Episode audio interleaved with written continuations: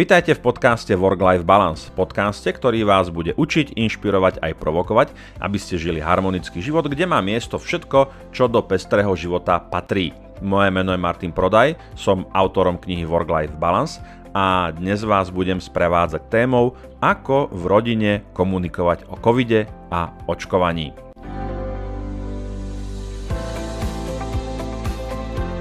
Vítajte milí poslucháči, dnes sa vám prihováram z epizódy podcastu Work-Life Balance číslo 4 a ako som avizoval na začiatku, dnes sa budeme venovať na najvyš aktuálnej a pre niekoho možno aj trošku kontroverznej a bolestivej téme a totiž ako v rodine komunikovať o covide a očkovaní.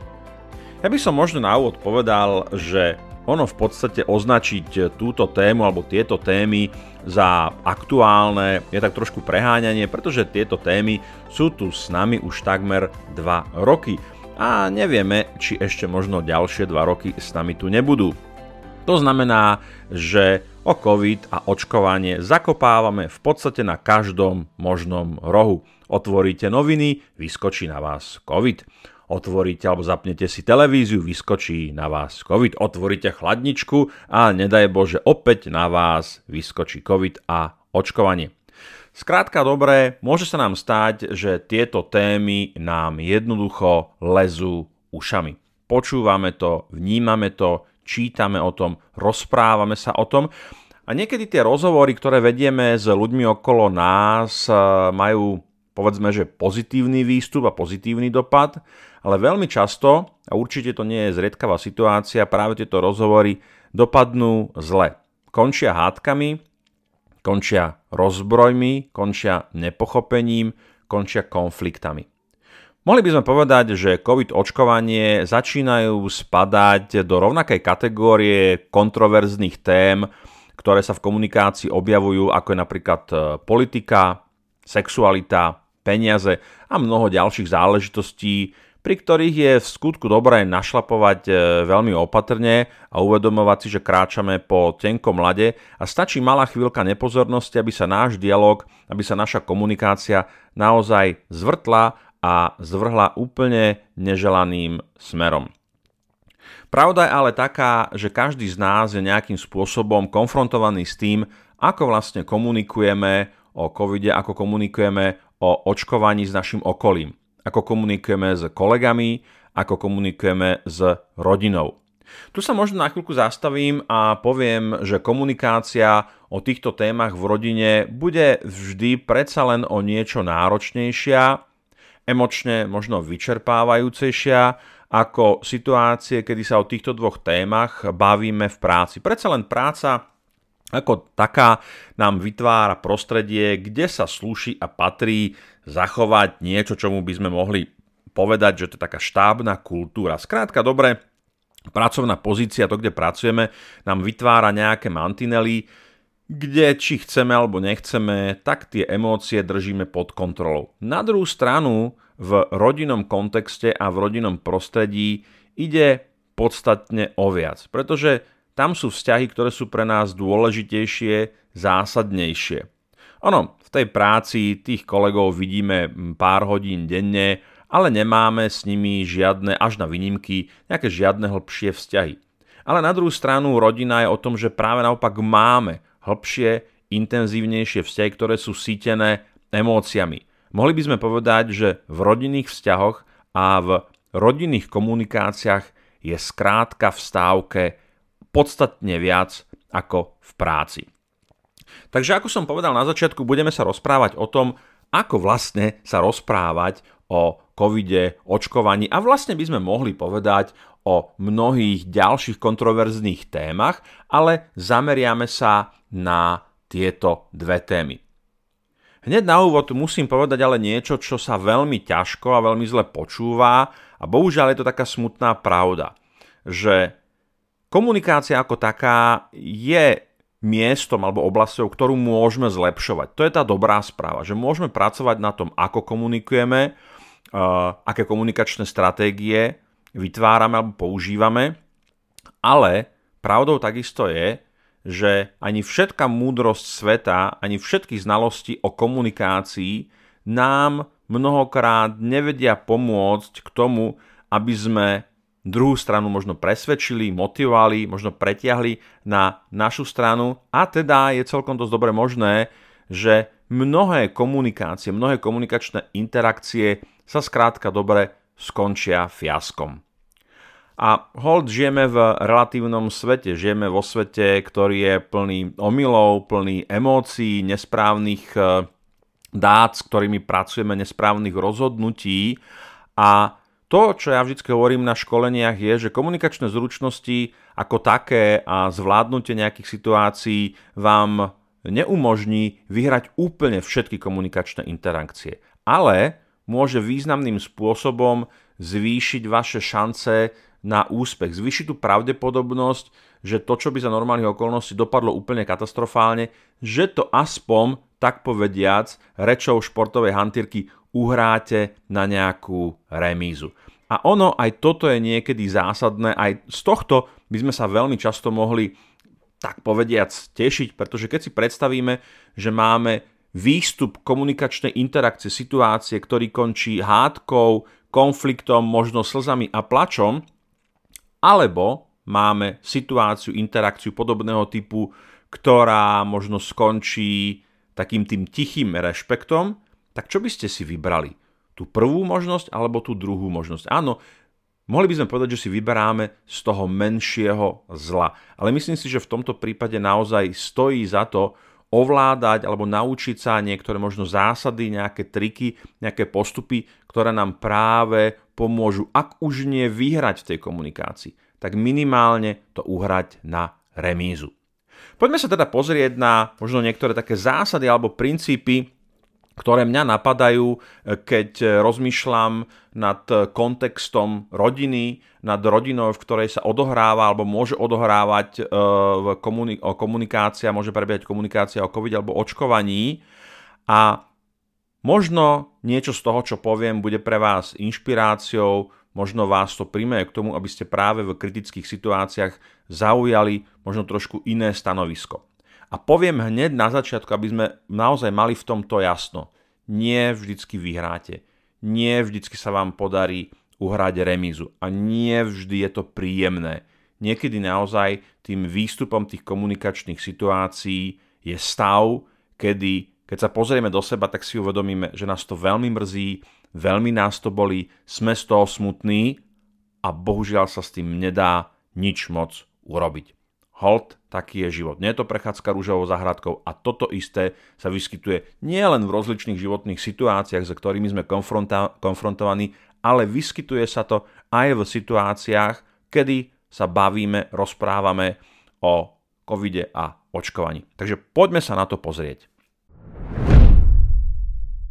Skúsme začať najprv s nejakými všeobecnými tzv. metaprincípmi alebo princípmi, ktoré ovplyvňujú našu komunikáciu, pretože to, ako rozprávame, to, ako rozprávate vy, to, ako rozprávajú vaši rodinní e, príslušníci, vaša rodina okolo vás, vaši známi, je samozrejme dôležitým predpokladom k tomu, ako budete v komunikácii potom uchopovať niektoré témy. Pravdou je, že každá naša komunikácia z veľkej časti pramení z hodnôt, ktoré vyznávame. A treba povedať, že hodnoty, ktoré máme, sú hodne hlboko zakomponované do štruktúry našej osobnosti. Hodnota, ktorú vyznávame, to nie je názor, ktorý vyznávame.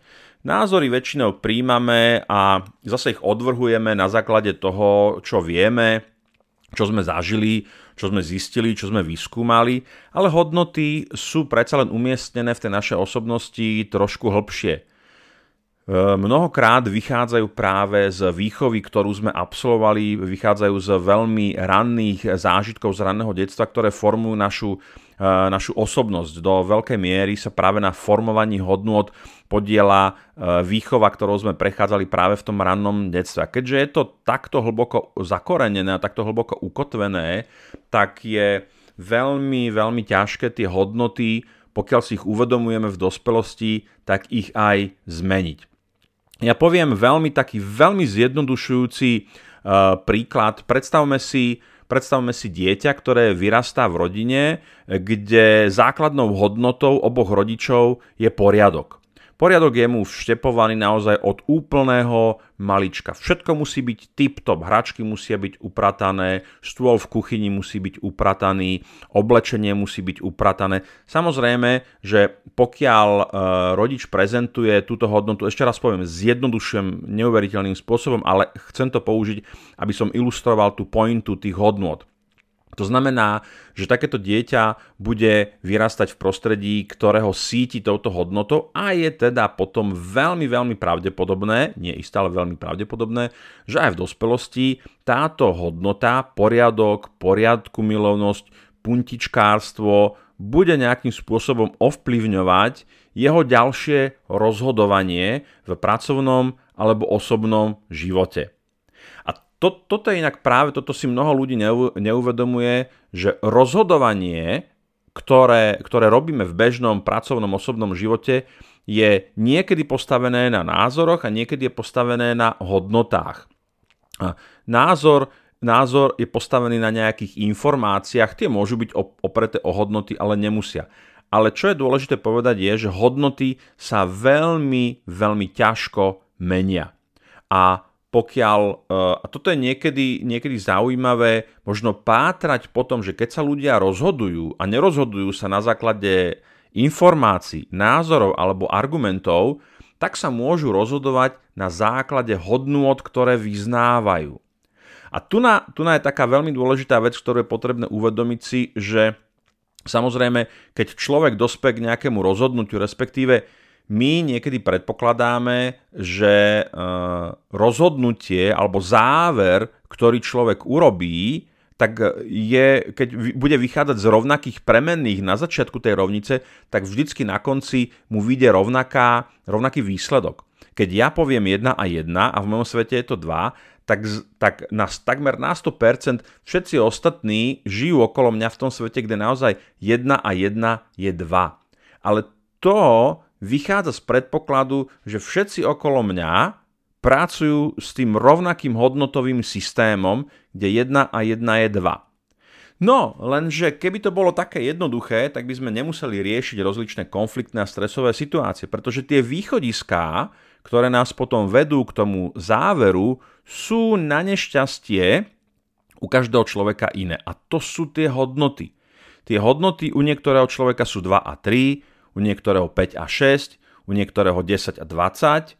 U mňa tu tie hodnoty môže byť 1 a 1, 2 a 2. Je jasné, že moje hodnoty 1 a 2 budú dávať iný výstup ako iné hodnoty u iného človeka, ktorú môže dávať zase výsledok 10 alebo 20. Takže veľmi, veľmi dôležité je uvedomovať si, že nie všetci vychádzajú jednak z rovnakých názorov, to je myslím si, že také celkom samozrejme, ale že vychádzajú aj z rozličných hodnotových systémov, ktoré potom následne ovplyvňujú to naše rozhodovanie. A to je presne ten okamžik, kedy si chytáme za hlavu a hovoríme sa, ako je možné, že pri vzati do úvahy týchto parametrov, týchto hodnôt dospeje ten daný človek k iným záverom. No a to je presne to, že vychádzame z chybného predpokladu, že ľudia okolo nás pracujú s rovnakými vstupnými dátami. Tie vstupné dáta to sú tie hodnoty, ktoré majú vštiepené do svojej osobnosti a na základe týchto hodnôt potom robia nejaké rozhodnutia. Samozrejme, tie rozhodnutia potom sú iné. Nemusia vôbec korešpondovať na, na, s našimi rozhodnutiami, pretože logicky nekorešpondujú s našimi hodnotami. Čiže tie hodnoty napríklad môžu byť rešpekt voči inakosti. Hej? To je veľmi, veľmi dôležitá hodnota, ktorá môže mať zásadný vplyv na to, akým spôsobom sa pozerám na ľudí okolo seba a na to, na ich inakosť. Vidíme naozaj zase kontroverzné diskusie a kontroverzné situácie, kedy máme v spoločnosti máme problém s inakosťou. Hej, veľmi pekne je to vidieť uh, v situáciách, kedy sa povedzme v médiách diskutuje o LGBTI problematike. Sú to ľudia rovnoprávni, rovnocenní, sú to ľudské bytosti, sú iní nejakým spôsobom a veľká časť spoločnosti má problém s rešpektovaním tej inakosti. A to je, to je napríklad veľk, akoby zásadná, hlboká hodnota, ktorú nie je úplne jednoduché a ja by som si dovolil tvrdiť, že je otázne, či je vôbec zmeniteľná taká tá hodnota. V mojom svete rešpekt voči inakosti je automatická a priori hodnota, ktorú v sebe mám a vôbec ma nenapadne to nejakým spôsobom rozporovať a nemám s tým problém. Sú ľudia ale, ktorí túto hodnotu, rešpekt voči inakosti v sebe nemajú. A Môžeme teraz diskutovať, je to v poriadku, nie je to v poriadku, proste tam nie je. Hej? To je ako keby sme ako keby sme napadali niekoho za to, že má oči hnedé a nie modré. Proste ich má modré, nemá ich hnedé. Je to dané výchovou, je to dané genetikou a tak ďalej. A možné je sa tej hodnote naučiť alebo vytvoriť. Je to diskutabilné, to by sme si mohli zvoliť nejaký ďalší podcast. Ďalšia napríklad hodnota, ktorú môžeme vyznávať, je sloboda. Hej? A inak toto sú, toto sú dve kľúčové hodnoty, ktoré napríklad v diskusiách o covide a očkovaní zohrávajú veľmi, veľmi zásadnú rolu. Hej? A veľmi často práve tá komunikácia, ktorú počujeme, stojí na nejakých hodnotách ale, alebo sa opiera o tie hodnoty. A v komunikácii inak je veľmi užitočné, veľmi prospešné, pokiaľ sa nám podarí identifikovať z ktorých hodnôt to rozhodnutie, napríklad neveriť covidu alebo neísť na očkovanie, z ktorých hodnôt toto rozhodnutie vychádza. A možno budete prekvapení e, pýtať sa na to. Skúmajte to.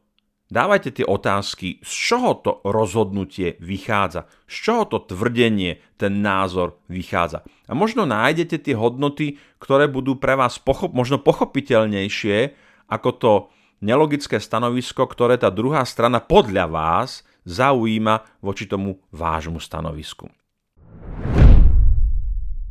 Ďalší metaprincíp, ktorý nám bude komplikovať komunikáciu v rodine, a už som to naznačil, je, že komunikácia v rodine je vždy náročnejšia alebo ťažšia, než napríklad komunikácia v práci. Pretože v rodine, ako som povedal, je v stávke veľa sú tam v stávke vzťahy, ktoré máte desiatky rokov, máte tam rodičov alebo tam máte deti, to sú ľudia, ktorí sú na prvom mieste vo vašich životoch. A všetko to, čo sa týka ich, týka vás a týka vzťahu medzi vami a nimi, je sítené emóciami. O tom je každá rodina, aj pozitívnymi, aj negatívnymi. A toto práve môže byť veľký problém, pretože komunikácia, ktorá je zakalená emóciami, tak stráca vlastne takú tú rozumnú, logickú, e, racionálnu rovinu a sklzáva do emócií. A toto je veľmi, veľmi, toto naozaj chcem veľmi zásadným spôsobom prizvukovať a trikrát červenou počiarknúť, že treba si dávať strašný pozor na emócie. Ja poviem, ako by to malo vyzerať z ideálneho uhla pohľadu, alebo v ideálnom stave by to malo vyzerať tak, že sa vieme naozaj ja si na tom povzdychnem, ako zase je to, hovorím, že je to ideálne, tak by to malo vyzerať. Mali by sme sa baviť rozumne, racionálne, pracovať s argumentami, so závermi, ktoré sú niečím podložené a v ideálnom prípade nevstupovať do komunikácie, ktorá je sítená emóciami. Ako náhle sa to stane, ako náhle prekročíte ten Rubikon, ako náhle prekročíte tú hranicu a už je tam nejaká rozhorčenosť, hnev, podráždenosť, zastavte to, skončite to, ni, takmer nikdy to nedopadne dobre. Povieme si niekoľko, za chvíľku si povieme niekoľko takých stratégií alebo postupov, ako, ako sa zachovať v tých situáciách, ale tento metaprincíp je, že ten súdok s tým pušným prachom v podobe tých emócií v každej tej rodinnej komunikácii sa bude, sa bude vyskytovať, objavovať a je veľmi, veľmi dôležité dávať si pozor na to, aby ste nechodili okolo toho súdku s tým pušným prachom, s otvoreným ohňom. Je to veľmi, je to veľmi, veľmi nebezpečné. Čiže každá takáto kontroverzná téma má a skrýva v sebe to riziko toho výbuchu tých emócií. A to, toto je niečo, čo ako náhle, ako náhle skočíte do tej rieky. Predstavte si, že emócie, či už vaše alebo tej druhej strany, sú ako rozbúrená rieka. Pokiaľ obidvaja stojíte na brehoch tej rieky a kričíte na seba, kričíte preto, lebo nepočujete cez uh, hukot tej rieky, tak je to ešte v poriadku. Môžete sa na tom brehu pohybovať. Jeden aj druhý. Môžete ísť dopredu, dozadu, do bokov, môžete ustúpiť, môžete si sadnúť, môžete na seba zamávať. To všetko môžete. Ale predstavte si teraz situáciu, že v jednom okamžiku obidve strany, vy aj tá druhá strana, skočíte do tej rozbúrenej rieky. V tomto okamžiku máte v rukách nič. Všetko to, čo ste mohli robiť na tom brehu, už jednoducho nemôžete a ak ste sa niekedy ocitli, máte tú skúsenosť, že ste sa ocitli v nejakej divokej riečke alebo v divokom potoku alebo niekde v mori napríklad pod vlnou, ktorá vás zaliala, tak viete, že v tom okamžiku ste vydaní na čisto a na posmas tomu prírodnému živlu a nemáte šancu urobiť proti tomu vôbec nič. V tom lepšom prípade vás to len zomelie, poudierate sa o kamene a vynoríte sa. V tom horšom prípade vás to jednoducho zomelie takým spôsobom, že už sa nevynoríte. Majte to vždy na pamäti, keď budete vstupovať do komunikácie o kontroverzných témach alebo o citlivých témach v rodine. Majte na mysli to, že sa pohybujete na hrane emočného víru a stačí chvíľka nepozornosti a zomelie vás to všetkých. Takže na to si treba dávať obrovský, obrovský pozor, pretože väčšinou e, ten damage, ktorý je tam napáchaný po tej komunikácii, už sa jednoducho nedá zobrať späť. Takže povedali sme si tu také, také dva princípy, e, metaprincípy, ktoré nám vstupujú do každej komunikácie v rodine a poďme, poďme ešte ďalej, poďme si povedať ešte jeden zásadný metaprincíp, ktorý si strašne veľa ľudí neuvedomuje. A zase je to o tom, že keď vstupujete do komunikácie s tým jasným vedomím tejto skutočnosti, tak sa vám bude trošku iným spôsobom komunikovať. A čo je teda ten tretí metaprincíp? Ten tretí metaprincíp je, že ľudia sa nerozhodujú racionálne. Ešte raz to zopakujem ľudia sa nerozhodujú racionálne, ani neuvažujú racionálne.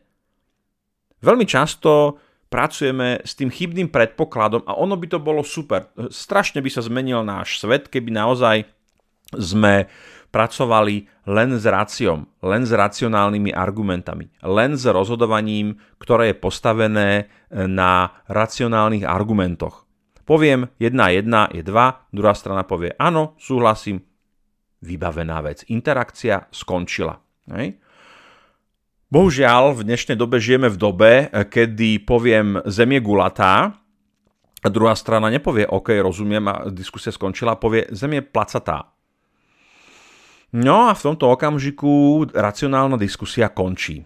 Hej? A, a v normálnom, v normálnom prípade jednoducho žiadny dialog nie je ďalej možný, pretože sme opustili tú základnú platformu, ktorá bola pre nás spoločná a to je totiž, totiž to rácio. Čiže nikdy, nikdy, naozaj nikdy nepracujte s predpokladom, že ľudia sa rozhodujú racionálne. Nie, nerozhodujú. Naozaj nerozhodujú sa racionálne. Hej, keby to tak bolo, tak by sme naozaj za oknom mali rajskú záhradu a neriešili by sme tie sračky, ktoré tu riešime celosvetovo, globálne aj lokálne. Čiže čo to znamená? Znamená to to, že apel na rácio je zbytočný. Naozaj zbytočný, pretože my nemáme len jeden rozhodovací systém. Áno, niekedy máme racionálny, faktografický, ale máme tam aj iné rozhodovacie systémy. Hodnotový, emocionálny a tak ďalej a tak ďalej. A častokrát sa ľudia rozhodujú nie tak, ako by... My si tak, my si tak radi nakecávame, my si tak radi navrávame že sme racionálne bytosti, že sa rozhodujeme racionálne na základe faktov, pozorovanie a tak ďalej a tak ďalej. Je to bullshit, nie je to tak. Nie je to tak. Veľmi často, častejšie sa práve naopak rozhodujeme hoci ako inak, len nie racionálne. Prečo? No je to veľmi jednoduché, pretože racionálne rozhodovanie je pracné, je náročné. Keď naozaj chcete uvažovať racionálne, logicky, s faktickými argumentami potrebujete aktívne premýšľať, potrebujete aktívne uvažovať nad dátami. A toto naozaj sa nám v bežnom živote nechce. No, takže to máme tretí metaprincíp a poďme na štvrtý. A štvrtý metaprincíp je, že sa nesnažte, naozaj prosím vás a podporujem vás v tomto, nesnažte sa druhých presviečať o svojej pravde. Buďte otvorení komunikácii, ak ste požiadaní, vysvetľujte, ale buďte skôr zdržanliví. A zase, toto je presne to, kde sa prelína e, ten metaprincíp, o ktorom som hovoril už pred chvíľkou, a totiž tie silné emócie v rodine, lebo presvedčiť nejakého náhodného okoloidúceho o niečom, o nejakej pravde, to je vám šuvafúk, na tom človeku vám nezáleží. Ale keď máte, alebo vidíte, že máte pred sebou človeka, ktorého máte radi, na ktorom vám záleží, je to vaše dieťa alebo vaša E, váš otec, vaša mama a má, má, chcete ich presvedčiť a je to vážne, je to naozaj, hej, ako otázka očkovania, neočkovania je otázka rozhodnutia medzi životom a smrťou. Ja to nechcem nejak prvoplánovo dramatizovať, ale je to tak. A teraz zaujať to rešpektujúce stanovisko aj v tejto veci je znakom obrovskej dávky emočnej inteligencie. Ale napriek tomu to poviem. Je to, buďte v tom zdržanliví, netlačte na tých ľudí, pretože každý tlak vytvára protitlak. Každá akcia vytvára reakciu, ale opačného smeru. No a posledná meta, meta princíp alebo meta poznámka, ktorú tu mám, a je opäť platná pre všetkých, pri všetkých druhoch komunikácie, a nikdy nedávajte nevyžiadané rady. Naozaj, nikdy nedávajte nevyžiadané rady. My žijeme v takom zaujímavom setupe alebo nastavení, že keď počúvame nejaký dialog, nejaký rozhovor, niekto nám niečo porozpráva, nejaký problém rieši alebo nelahkú situáciu, veľmi často máme potrebu a skúšal si toto, alebo a čo by si urobil, alebo dalo by sa toto, alebo skús. Hej. Dávame, aj keď nie sme požiadaní, dávame nevyžiadané rady.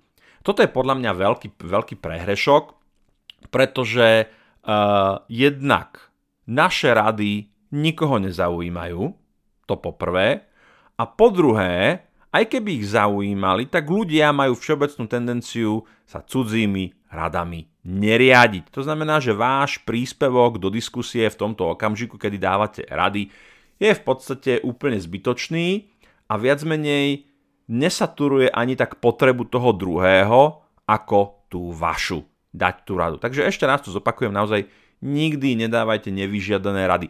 Niekedy vám ľudia niečo rozprávajú a není vám úplne jasné, prečo vám to rozprávajú. Opýtajte sa na to. E, počúvam ťa, rozumiem tomu, očakávaš odo mňa nejaké vyjadrenie, chceš počuť môj názor alebo mám ti dať nejakú radu, pýtajte sa to. Opýtajte sa toho človeka, prečo vám to vlastne rozpráva, čo s tým máte vy urobiť. Niekedy aj mne sa stáva, že ľudia mi niečo rozprávajú a úplne celkom nerozumiem a potom sa opýtam, a prečo mi to vlastne hovoríš? Alebo ako s tým mám naložiť?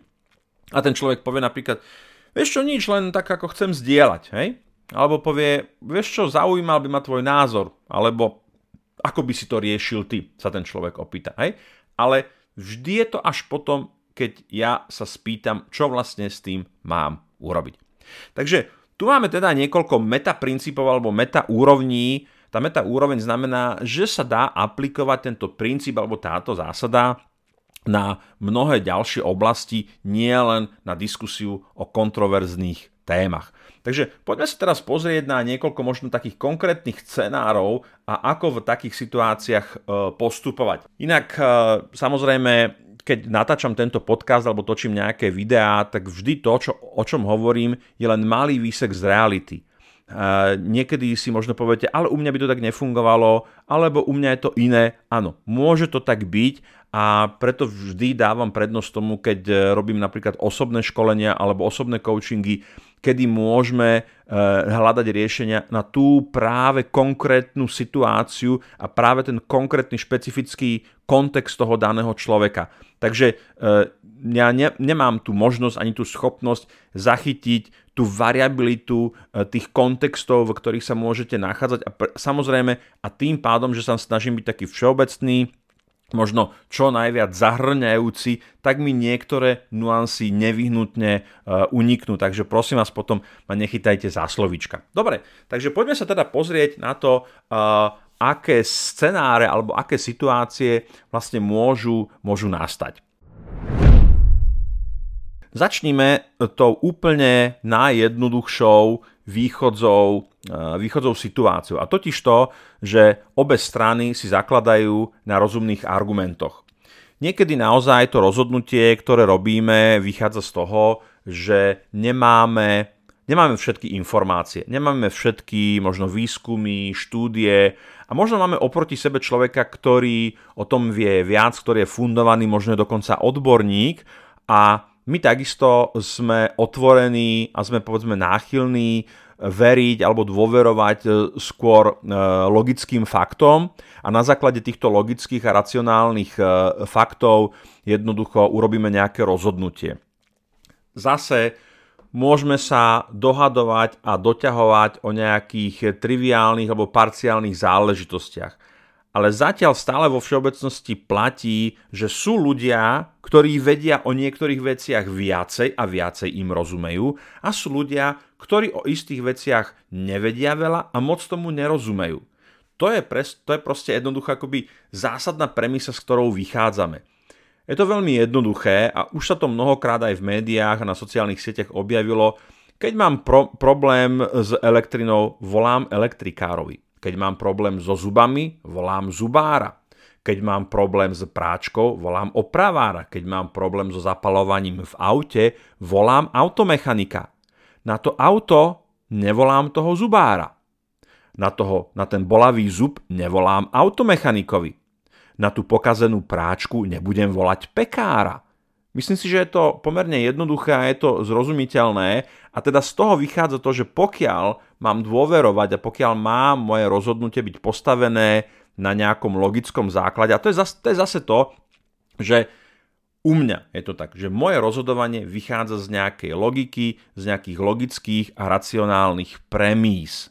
Ale treba povedať, že nie u každého to tak môže byť. Preto aj ten prvý scenár je, že obidve strany stavajú tú argumentáciu na logických základoch a sú ochotné buď prijať, rozšíriť alebo zmeniť svoj názor na základe nejakých aktuálne platných výskumov. Čiže ja poviem veľmi jednoducho, ja poviem 1 a 1 je 2, ok, druhá strana povie, o, to je zaujímavé, to som nevedel, beriem, súhlasím, diskusia vybavená, ukončená, obidve strany si idú po svojom a sú spokojné, lebo medzi nimi nenastal e, nejaký rozpor. Čo je ešte dôležité v tejto situácii povedať je, že obidve strany sú rovnakým spôsobom ochotné a schopné, to je veľmi dôležité, ešte raz to zopakujem, ochotné chcú a schopné môžu zmeniť svoj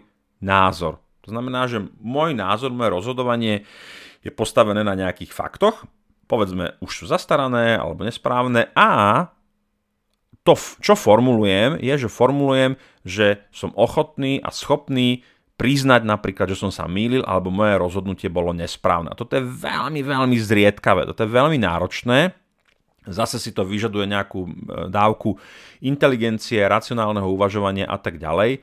Ale čo dôležité je, že obidve strany sú principiálne prístupné minimálne vypočuť si argumenty druhej strany a eventuálne aj zmeniť ten svoj názor. A toto je ten začiatok toho spektra. Toto spektrum je ešte relatívne pozitívne, lebo na úplne opačnom, opačnom konci toho spektra, tam sa dostaneme, stoja oproti sebe strany, ktoré ad jedna ani sa veľmi nechcú počúvať a čo je, čo je kľúčové, nie sú ani ochotné a už ani schopné ten svoj názor meniť. A v princípe tam potom tá diskusia končí, ale k tomu sa dostaneme neskôr. Takže Obe strany si zakladajú na rozumných argumentoch, tam tá diskusia je v pohode, je to naozaj veľmi kultivovaná, veľmi civilizovaná diskusia, kde obidve strany sa navzájom rešpektujú, aj keď zastávajú rozličné stanoviská.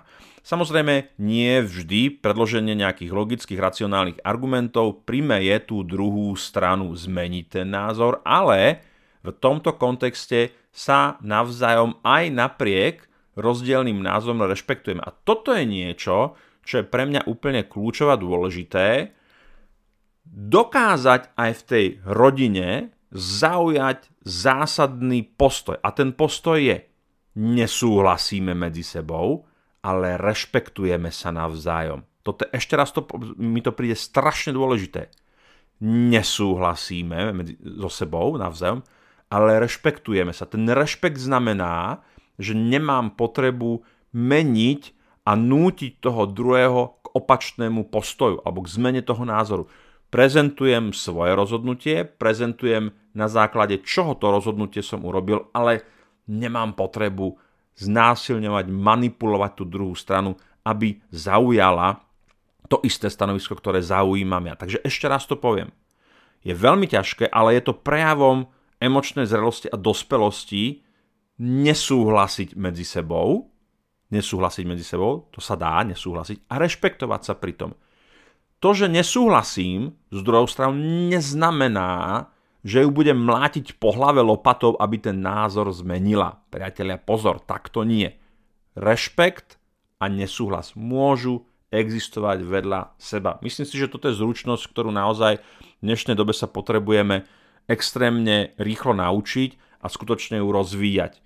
Aj keď spolu nesúhlasíme, môžeme sa navzájom rešpektovať. Poďme ďalej, trošku si trošku pritiahneme závit. Uh, strana alebo strany sú nerozhodné a chcú počúvať naše argumenty. To je, to je to, že máme napríklad aj pri politických uh, diskusiách alebo teda pri voľbách máme situácie, že veľká časť voličov je nerozhodná a čaká na nejaký nač, na nejaký šťouch, uh, na nejaký podnet, na nejaký okamžik, ktorý zmení ten názor. Tu je to naozaj o tom, čo je kľúčové je, že som nerozhodný, ale plus k tomu som ochotný počúvať.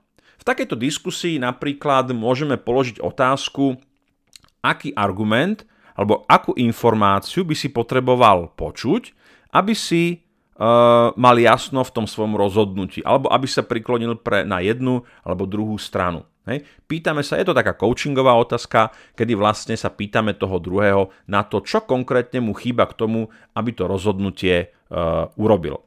Zase Obidve strany v tomto prípade sú nastavené tak, že chcú sa počúvať a chcú spolu diskutovať a rešpektujú sa a tá zmena toho názoru, toho rozhodnutia tam je možná. Poďme ďalej, do, a už sa nám to začína trošku zahusťovať. Sme v situácii, e, kedy tá druhá strana je zabetónovaná vo svojom presvedčení. A to pre vyjednávanie alebo pre komunikáciu je to veľmi, veľmi náročná situácia. Aj fakticky, ale skôr emočne.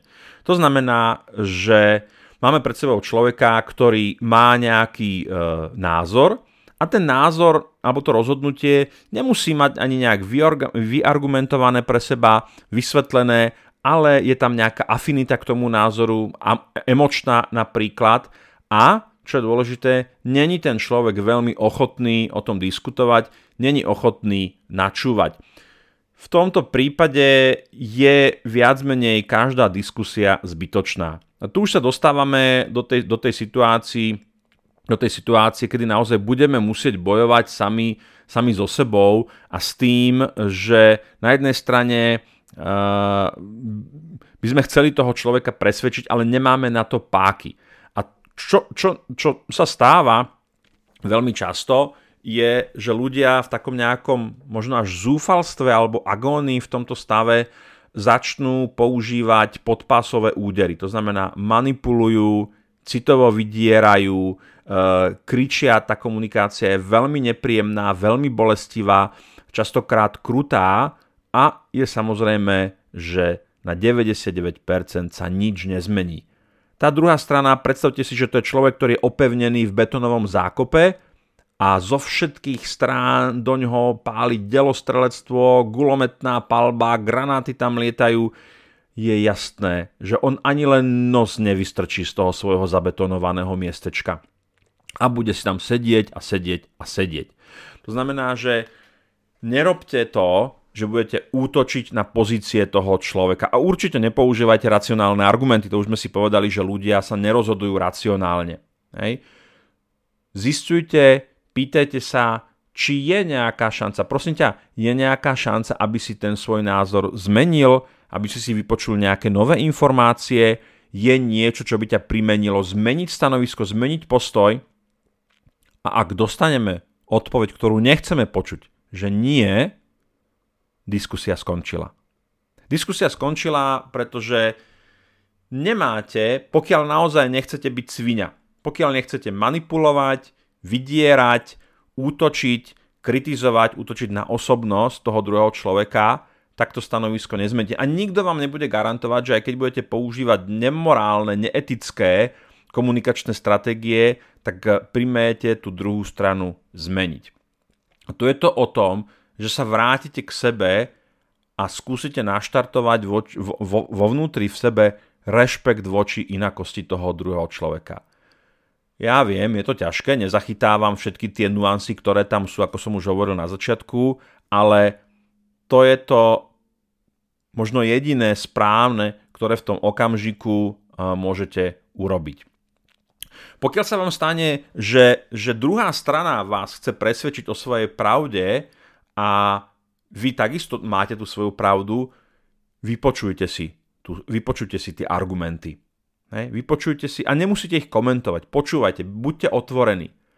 Pokiaľ druhá strana útočí na vás, zase, lebo aj druhá strana môže zmeniť, chcieť zmeniť váš názor, vaše postoje, vaše rozhodnutie, môže, môže s vami manipulovať, môže vás citovo vydierať, môže tam byť nejaká agresivita verbálna.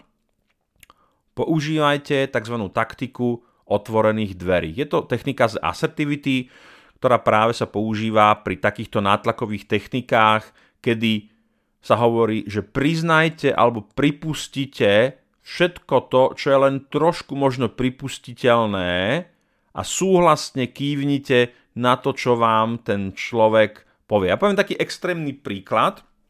Hej, uh, napríklad to môže byť argument, ty si strašne nezodpovedný a tebe vôbec nezáleží na tvojom zdraví. Hej? To je celkom taká akoby podpasovka. Si nezodpovedný, nezáleží na svojom zdraví, nestaráš sa o, o, o, o svoje okolie, e, si lajdák, si zbabelec, neviem čo všetko. Technika otvorených dverí hovorí áno. Áno, občas som nezodpovedný. Áno, súhlasím s tým, že som nezodpovedný. Áno, súhlasím s tým, že sa nezaujímam e, o svoje zdravie zoberiete vietor z plachy tej druhej strany. Môže vám to pripadať, pripadať absurdné, ale veľmi často, čo to spôsobí, je, že to deeskaluje tú konfliktnú komunikáciu. V emóciách nepoužívajte logickú argumentáciu. To je to isté, ako keby ste na púšti v piesku veslovali. Nepomôže vám to. Hej? Takže samozrejme treba používať ten nástroj v tom správnom prostredí. Logické argumenty, logickú argumentáciu používate v logickej argumentačne vydokladovanej diskusii, nie v emočnej diskusii.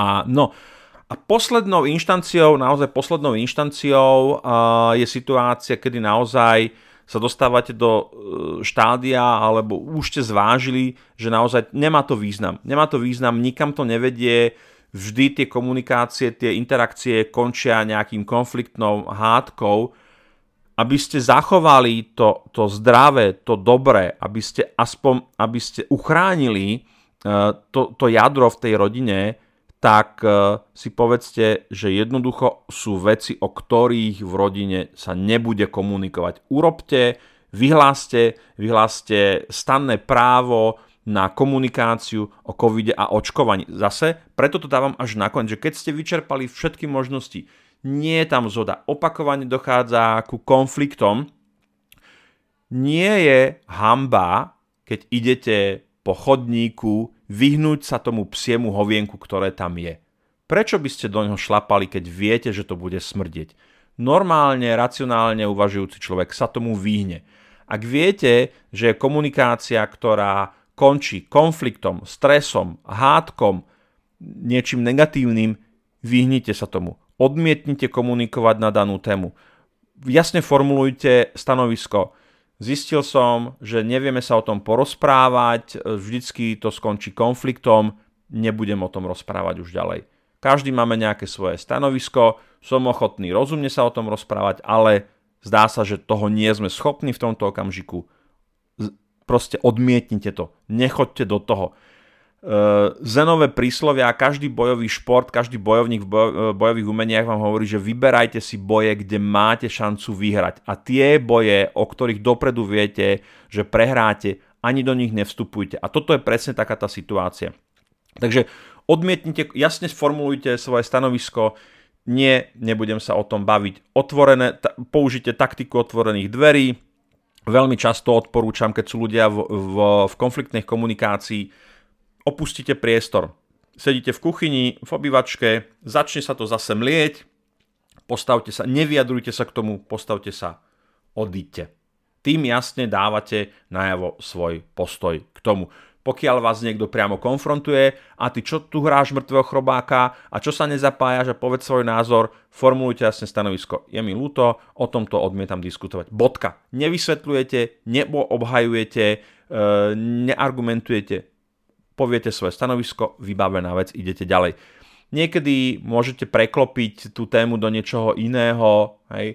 Nebavme sa o covide, nebavme sa o očkovaní, ja neviem, ma napadá také, nalajme si čistého vína, alebo čo dobrého sme uvarili, ja viem, je to také povrchné, uh, možno až také prvoplánovo povrchné, ale ja hovorím, radšej, radšej majme uh, povrchnú, ale pokojnú konverzáciu v rodine, ako sa do krvi pohádať o téme, kde nikdy nenájdeme nejaké, nejaké porozumenie. Hej?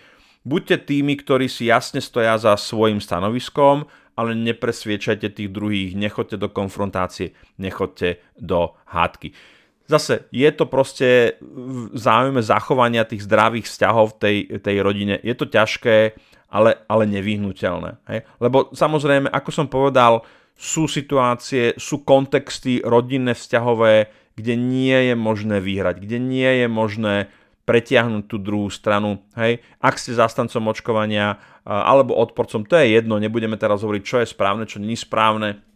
Zase ten metaprincíp je rešpektovať sa, respektíve môžeme spolu nesúhlasiť, ale vieme sa rešpektovať.